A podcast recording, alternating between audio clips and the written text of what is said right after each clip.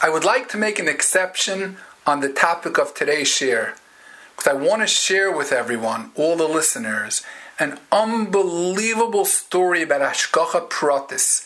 I don't know if I ever in my life heard such an incredible story of Hashgacha Pratis. There was a Rav, Rabbi Kandel, who was a Rav in some far flung out of town community. And he just had become Rav. And one of the first duties he did as a new Rav, he decided he wants to check out the kashrus of the local mikvah. So he took down one of the biggest experts in Mehilchas Mikvahs to come down and check the mikvah. The person came, checked the mikvah, and he came and reported to him and said, I have some very, very devastating news to tell you. And that is that this mikvah looks like it was done over nicely, beautifully, in all areas. But he says there's one thing the pipes of this mikvah are pasul midoraisa b'diavad. Do you know what that means? There's a halach in Hilchas Mikvahs that the water has to be rainwater.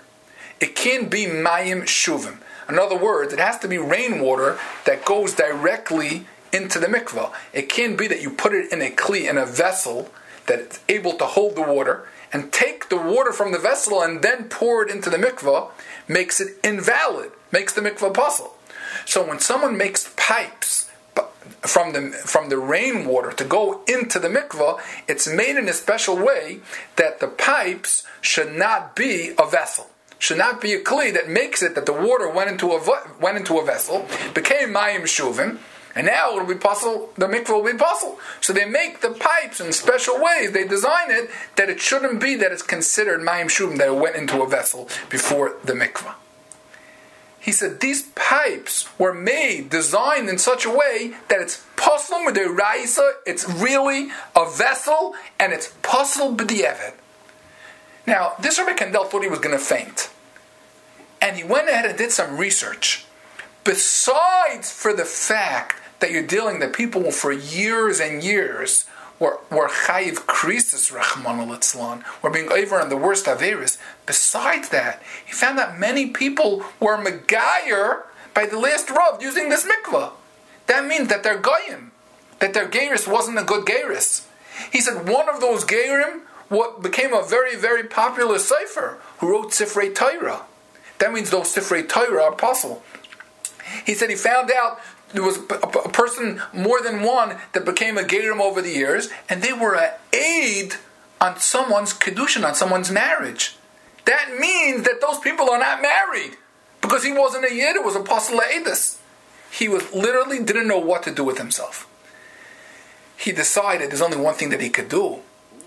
Is the person that was Rav before him for 40 years was none other than his father. His father had moved out of the city. Obviously, we're not saying any names of the city. Had moved out of the city and retired, and he took it over.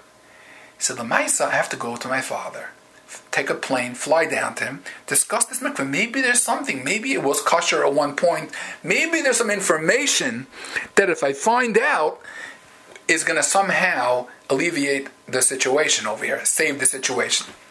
So he didn't know what to do if he might give his father a heart attack, but he has no choice he flew down to his father and he said, you know, how everything, Baruch Hashem, you know, I wanted to discuss, he said, the mikveh with you in the city. His father said, I, the mikveh. I, I don't want to discuss the mikveh. That's the most painful episode of my whole Rabbanah. He's like, what? He said, I don't want to discuss the mikveh. He said, no, no, no, but I really, I want to know. He pushed his father, and his father said, I'm going to tell you, I want to tell you something what happened with this mikveh. He said, this mikveh I was moiser nafshe for this mikvah. When I came 40 years ago to this town, there was a mikvah that was mamish kosher b'diavad, and I decided I want to make a new mikvah. At that time, it was a very small community. Most of the people, even though it was Orthodox shul, most of the people were not Shemer Shabbos. And they were misnagid. Who needs a new mikvah? It's a lot of money. We don't need a new mikvah. But Lamaisa, after a whole thing, I said, I want to make a new mikvah.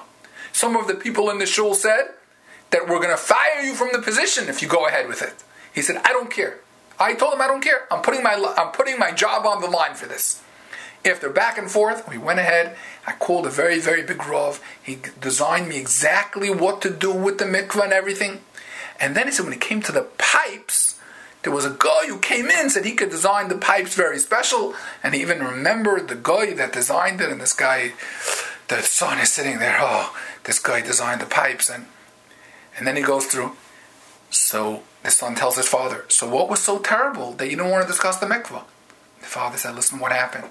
The mikvah was built, and after the mikvah was built, now you need water to rain to fill the mikvah. You have mikvah come through in a bar, and then it goes through the pipes and it flows in."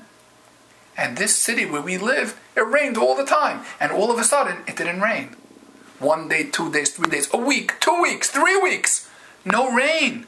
There were there was an article in the newspaper, local newspaper. There's the biggest drought we've had in decades. There's never been such a drought. People from the shul, the knackers that were against this mikvah, came over to me and they said, Rabbi, God's not on your side. He doesn't want a mikvah. You see, he's not interested. And I didn't know what to do. I said, let's wait a little more. Another few days, another week. I didn't know what to do.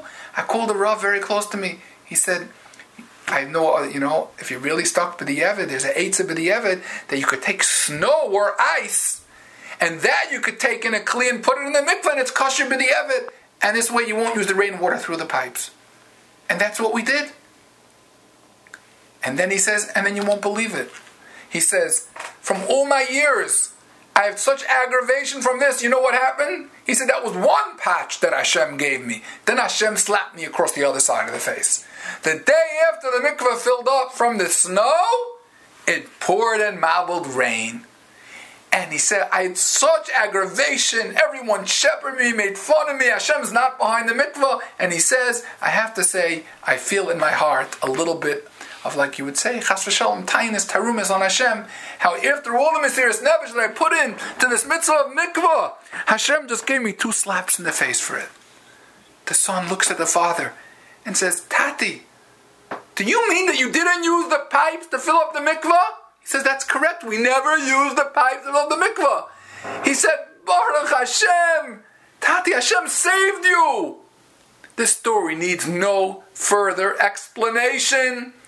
This, I read the story in sparks of the story from Rabbi Yechiel Spero. This shows you this father almost went to his grave with tainas on Hashem. When Hashem, all these years, worked it out, the whole entire thing was a drought a drought that Hashem made sure the mesirus nefesh for his mikvah should chas v'shalom not become a pasul mikvah. We have to learn from this things in life that we never understand. How many things there are that Hashem is saving our lives and we don't understand and we may go to the grave not understanding.